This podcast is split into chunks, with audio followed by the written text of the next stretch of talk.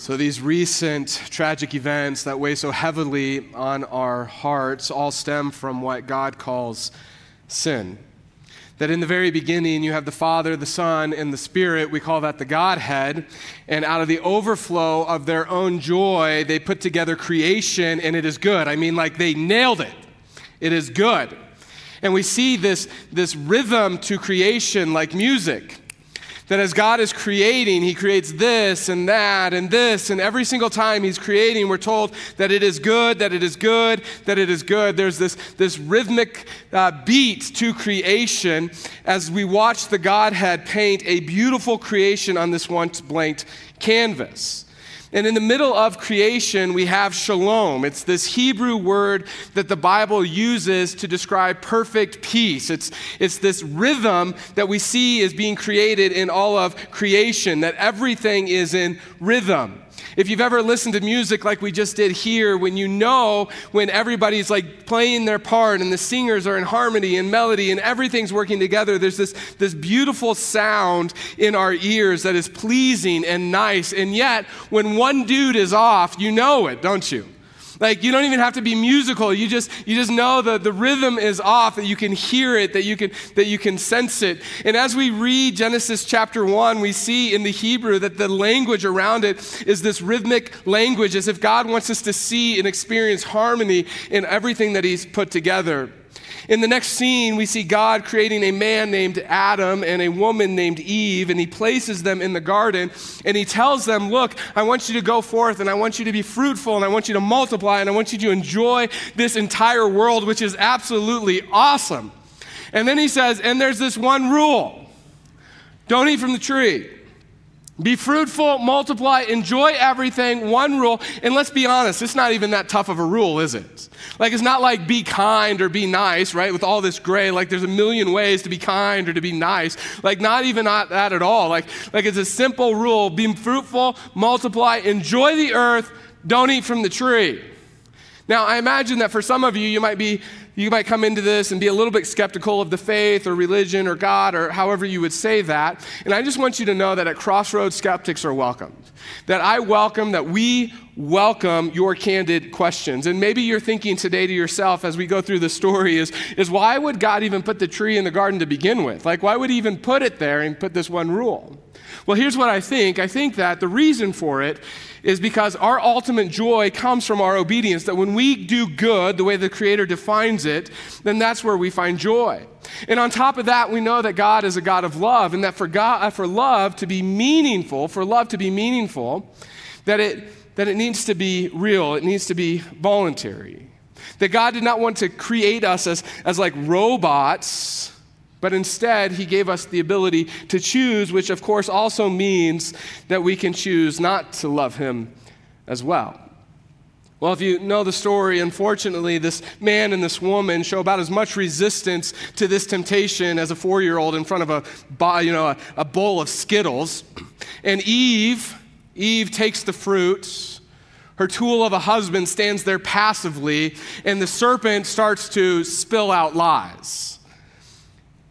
He says, God doesn't want you to eat from this tree because he knows that if you eat the fruit from the tree, then you'll be better than him. You'll be a better God than him. He doesn't want that for you. And Eve, looking at the fruit, knowing that it's pleasurable to her eyes, she bites into it. Her tool of a husband follows. And outright rebellion is declared against the king. And in that moment, in that moment, the cosmos fractures all of the rhythm, all of the harmony, all of the shalom, all of the peace that infiltrated every level of creation becomes fragmented, including, and most importantly, humanity's relationship with God. That mankind has wronged God, and now there's this gulf between mankind and Him. We move from that story of one man, Adam, and one woman, Eve, to the story of their children. We're introduced to Cain and Abel.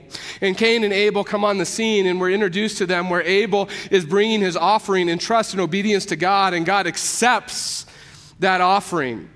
His brother Cain brings the scraps to God, and God rejects Cain's offering. Cain, in his rage, deceives his brother Abel, ultimately murdering his brother Abel. And in that moment, we see that the sin of our lives doesn't just affect our relationship with God, but actually damages our relationship that we have with each other. And as if we needed to be reminded of the consequence of our sins, we th- see through the gene- genealogies of Genesis chapter 4 and 5 the new creation rhythm of death. We read over and over again that so and so lived X amount of years and then he died. So and so lived X amount of years and then he died, and then he died, and then he died, and then he died. We enter into the sixth chapter of Genesis and we read these sobering, heartbreaking words in Genesis chapter 6, verse 5. The Lord saw that the wickedness of man was great in the earth, and that every intention of the thoughts of his heart was only evil continually that every intention of the thoughts of his heart was only evil continually. Every intention, ever only evil continually. And then we read we read these sobering words in verse 6. And the Lord regretted that he had made man on the earth and it grieved him to his hearts. This amazing God looked out on the creation that he had made, the very good creation that had been created to bring about his glory, ever only his glorious being, continually his glory, and he's horrified by what his image bearers have done. And these words echoed from our God that should absolutely bring us to our knees and fill our eyes with tears as he says, I am sorry that I have made them. My God, what have we done? What have we done? Warmongering, mass shootings, trafficking, hunger, pollution, greed, terrorism, genocide. We cannot escape the pressing reality that this is not a perfect world that the creation rhythm is completely broken. And we see how sin has such big time consequences in the world that we look upon with horror. And while we don't like to think this way, the reality is, is that my sin, your sin, has contributed to God's original rhythm in the creation being completely broken. It's this reality as to why at sometimes we feel so disconnected to God. It's why at times we, we try to feel connected and yet it just feels like, like there's something between us and God because there's literally something between us and God. That literally your willful disobedience is in the way. It is the cord that you trip over as you try to walk to Him.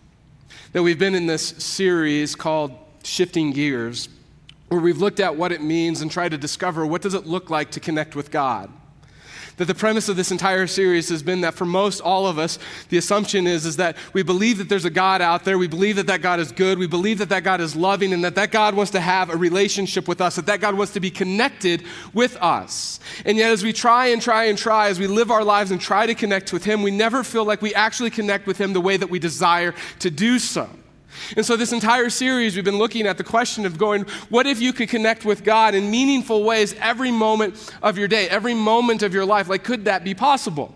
And so, we've been talking through this and the shifting gears, and we've been using this tool called the five gears from Giant Organization. And just to bring you up to speed, if you're new, just where we've been the last couple of weeks, in week one, we looked at gear one, which is the recharge mode. This is where we go to refresh. This is what the Bible calls Sabbath, that this is foundational, really, to our connection with God. Understanding that we put aside our work achievement and just rest in being in God. That we're not about doing, it's about being in God. Week two, we looked at gear two, which is connection mode. This idea that every single day that we actually have the opportunity to go to God and to pray, to speak to, to talk with, to listen to the God of the universe. Then gear three is the social mode. This is this amazing truth that we looked at with Pastor Chris that, that God actually wants to be our friend, that God calls us his friends.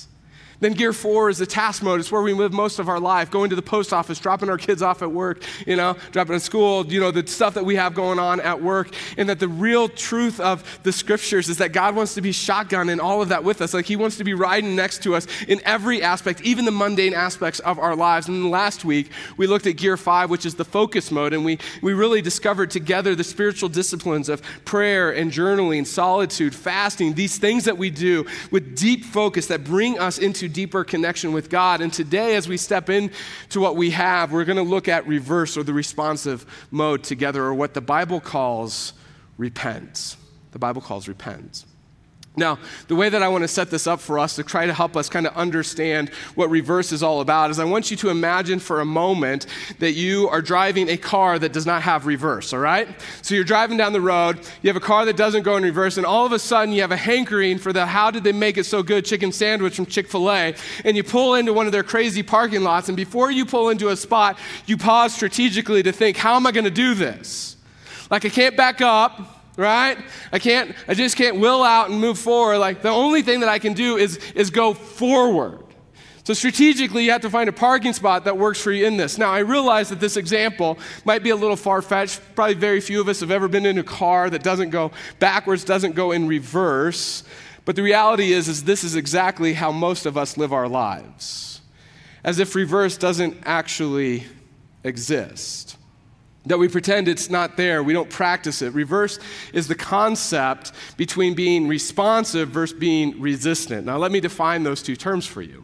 Now, when it comes to being a responsive person, what I mean by being responsive is, is a responsive person is someone who is totally aware of who they are and how they affect other people particularly when they infringe upon them, when they offend them, when they cause harm to them.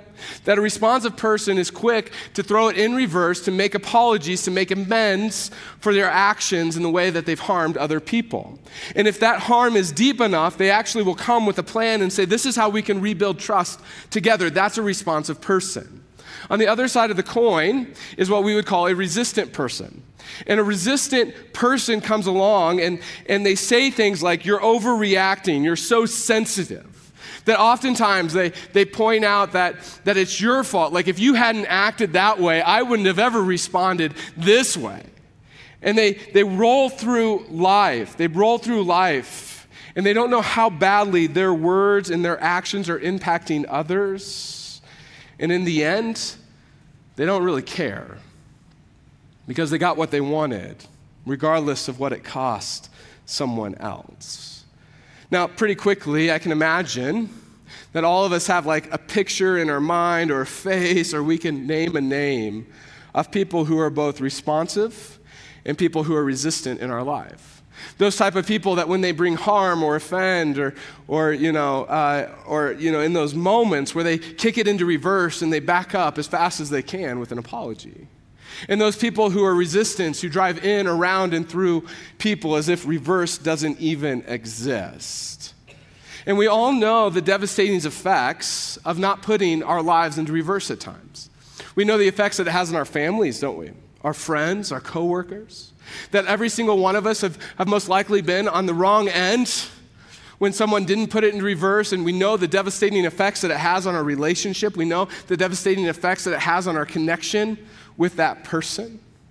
And whether we want to admit it or not, our ability to shift into reverse and do what the Bible calls repent when it comes to our sin has a direct impact on your ability to connect or reconnect with God.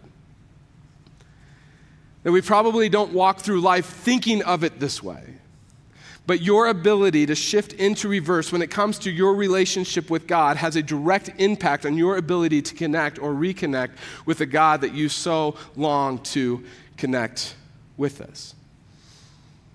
And when it comes to this idea of repenting and repentance in the scripture, that this is a pretty huge topic when we open the Bibles. In fact, when you open up your New Testament, you'll see pretty quickly that Jesus' ministry was one that focused on repentance.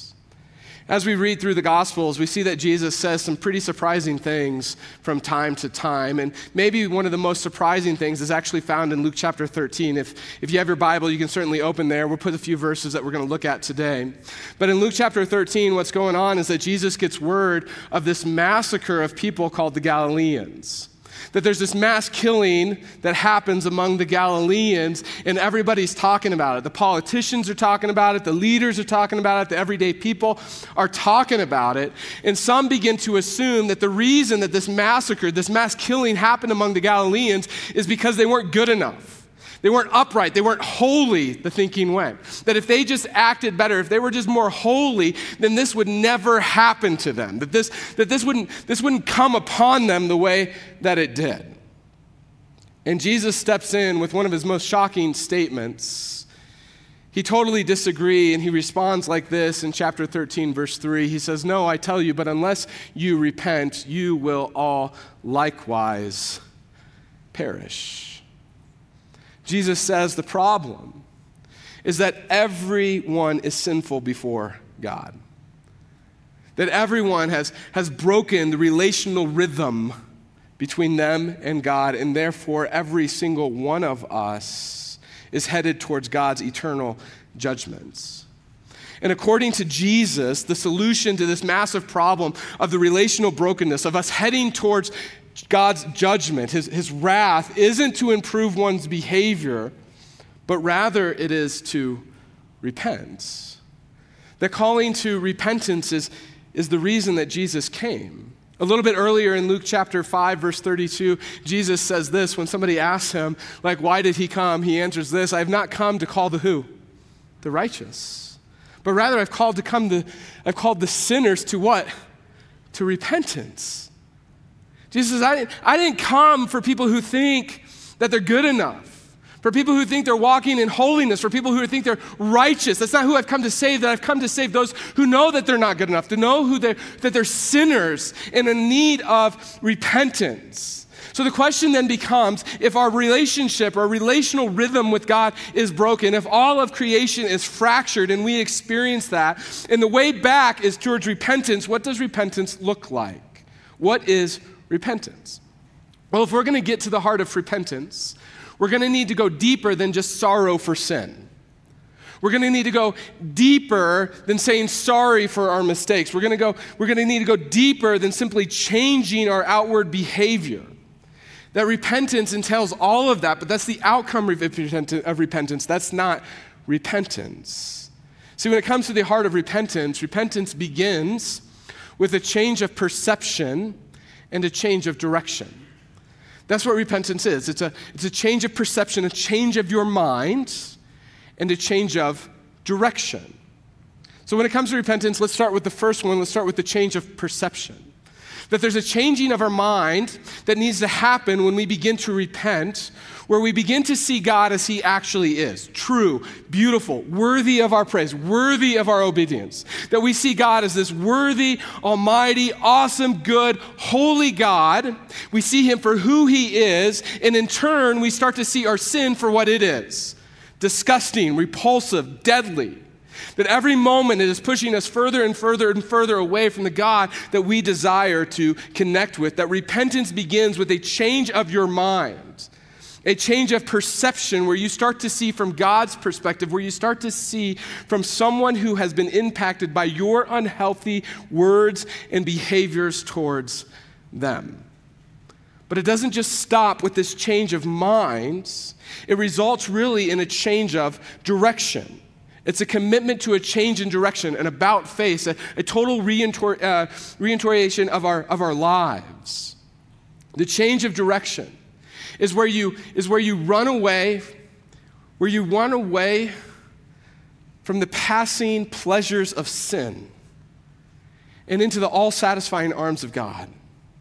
It's where you run away from death and into a purposeful life that you never even knew existed that when I was in college, I went to school in Omaha, Nebraska. And one uh, April, my roommate and I, we decided that we were going to go to opening day for the Royals, that we were going to make the four hour drive from Omaha to Kansas City and enjoy Major League opening day. Now, even though I grew up playing baseball, I never actually went to a Major League opening day before. And so I was really excited for just the excitement and celebration and festivity around opening day.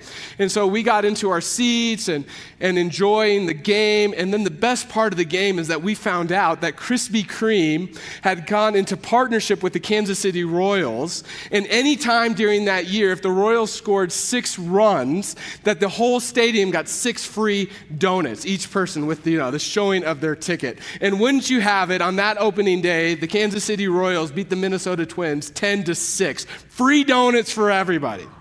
And so we head out of the stadium, we find someone, we get some directions to the Krispy Kreme that's giving away these donuts, and we take off in pursuit of our donuts. Well, somehow, somewhere, we got lost. Like, we didn't know Kansas City very well.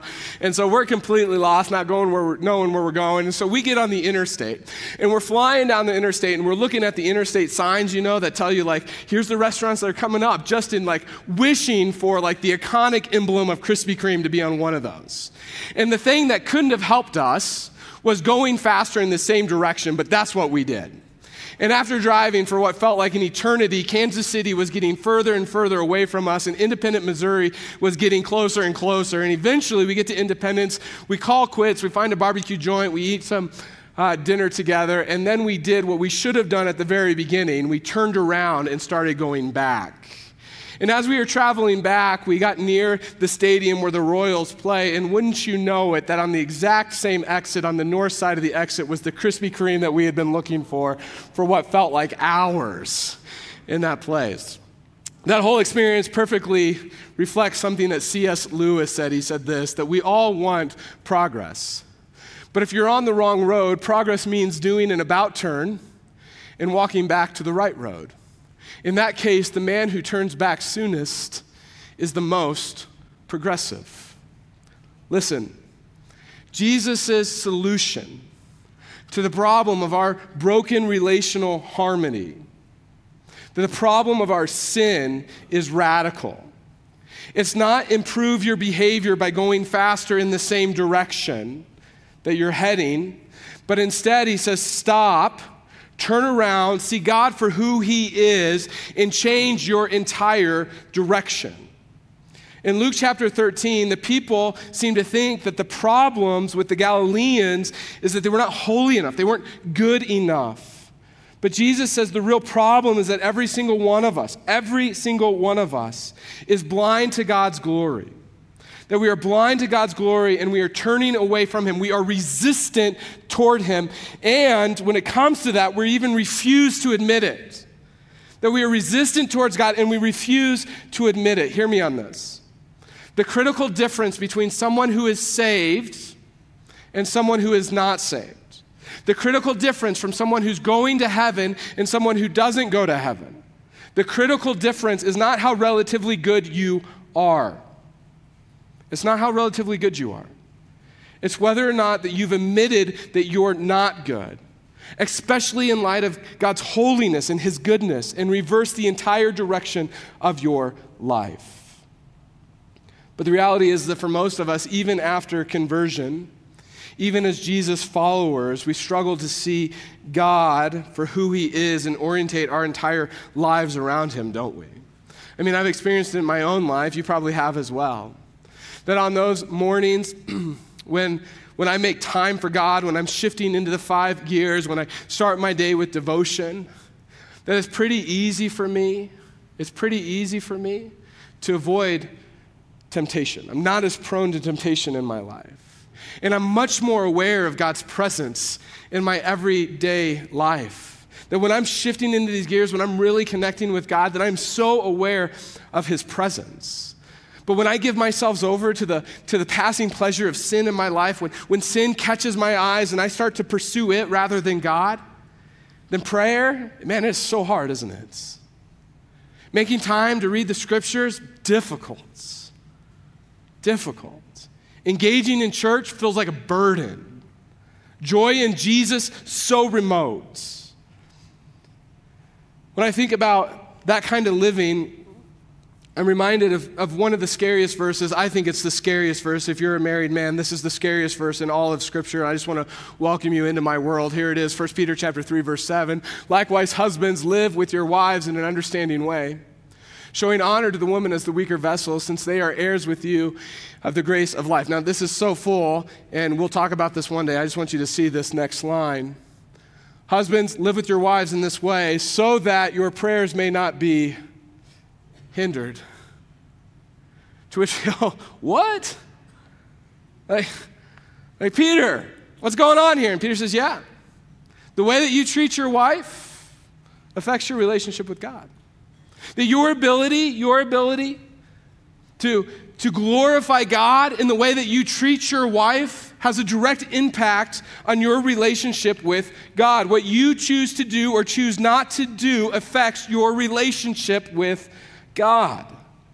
Now, hear me carefully on this. I want to make sure that I'm, that I'm careful in this moment. For those of us who are in Jesus, who are saved, that we cannot make God love us any more than he already does.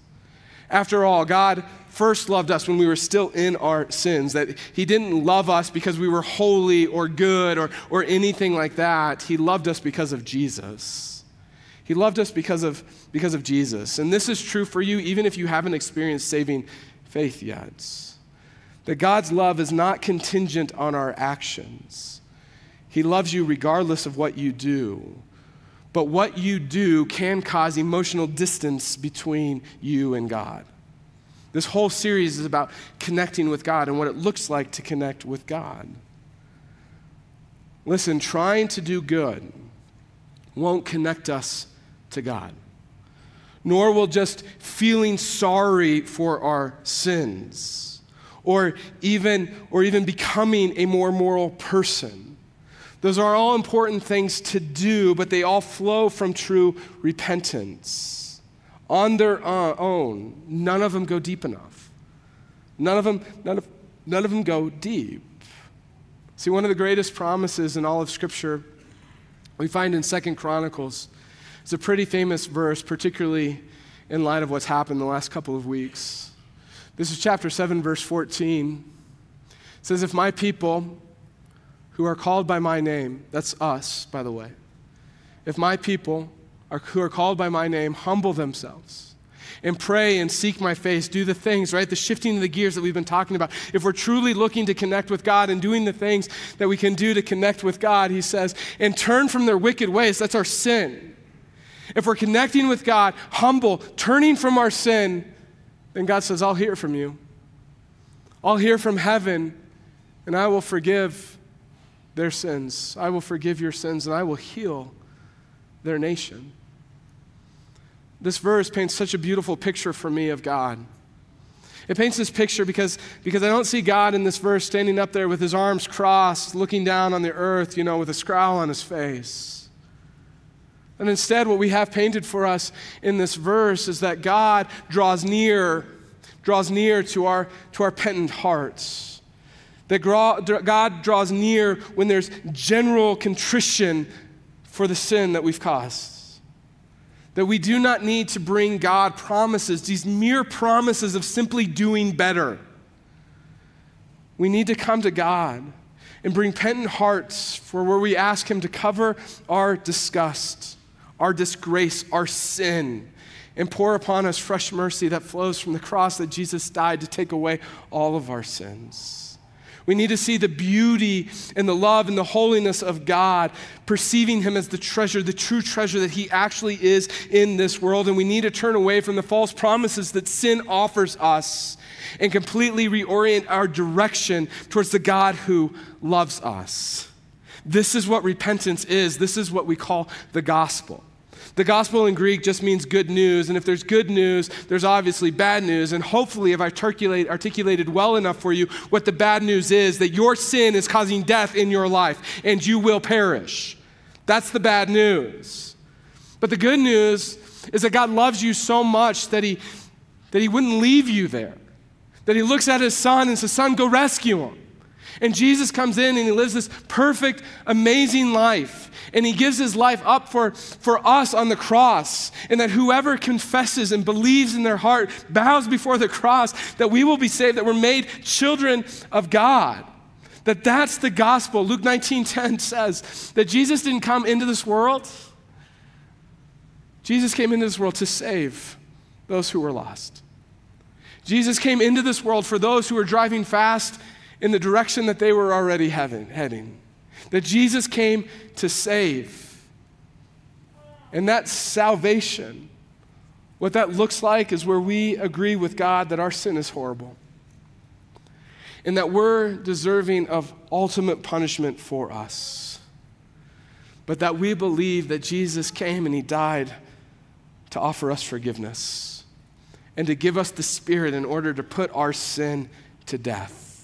And while we certainly vow to turn from it, we do so only in His strength, His forgiveness, His acceptance that He provides through His grace alone. See, throughout this entire series, we've tried to remind you every week, every week, that being in these five gears every day is to your benefit. In fact, that if, if, you're not in these, if you're not in these gears, you're actually missing out on something in life. And if you're here today, if you're here today and you don't feel the connection with God that maybe you desire in your life, could it be because God is waiting for you to put yourself into reverse? and repent for your sins and to come to Him. Would you pray with me? Father, we Father, we acknowledge your goodness and your holiness. Lord, we realize the world and the way that you made it and the way that our sin has destroyed it. And God, we realize time and time again the destruction that we wreak not only on the, on the creation, but the destruction of relationship between, uh, between us and you, between each other. And God, we're reminded of it every single day on the news. And so, Lord, I pray today that we would be a people humble enough to come to you confessing our sins, Lord, that we would lean on the promise that John wrote in his letter that those who confess their sins, that you, God, are righteous and true to forgive us of our sins. And so, Lord, we lean on that today. Lord, we ask for your forgiveness.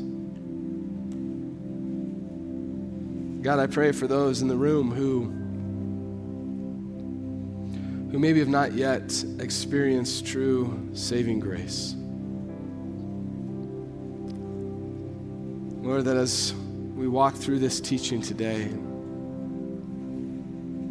Lord, that maybe you were speaking to their hearts of the sin that was going on and does go on in their lives. And Lord, I believe that that whisper to their spirit, the acknowledgement of that, is, is your spirit speaking to theirs that you're whispering and calling them to you for life. And so, Father, I pray that, that in these moments, Lord, no matter where we're at with you, that before we go to communion, that we just take these couple of silent moments, Lord, for you to surface the sins of our lives, for you to bring them up for us to see, not in shame, but in forgiveness in confession and repentance. And so, Lord, do your work in us right now.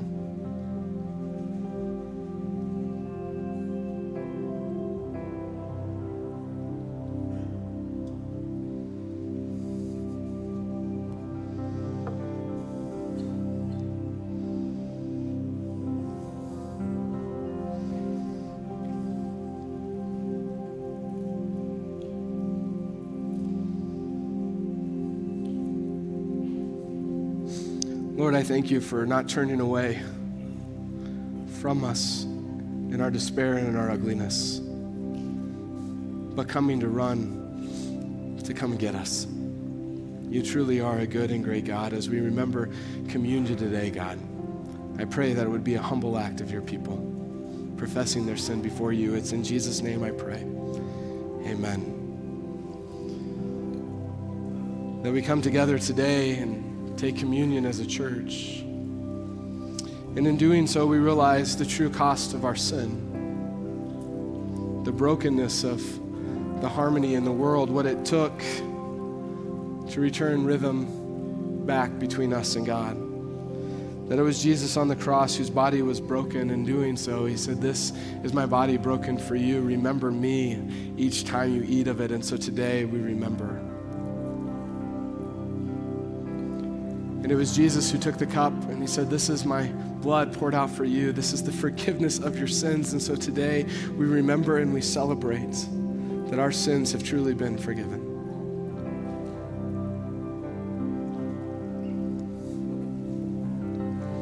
As we continue in our worship, we're going to pray and we're going to sing. And so if you need prayer, I'd encourage you to go to the one of the banner over here. We'll have people to pray for you online. You can click the button. I'm going to ask everybody in house to stand as we sing the song of repentance to the glory of God today.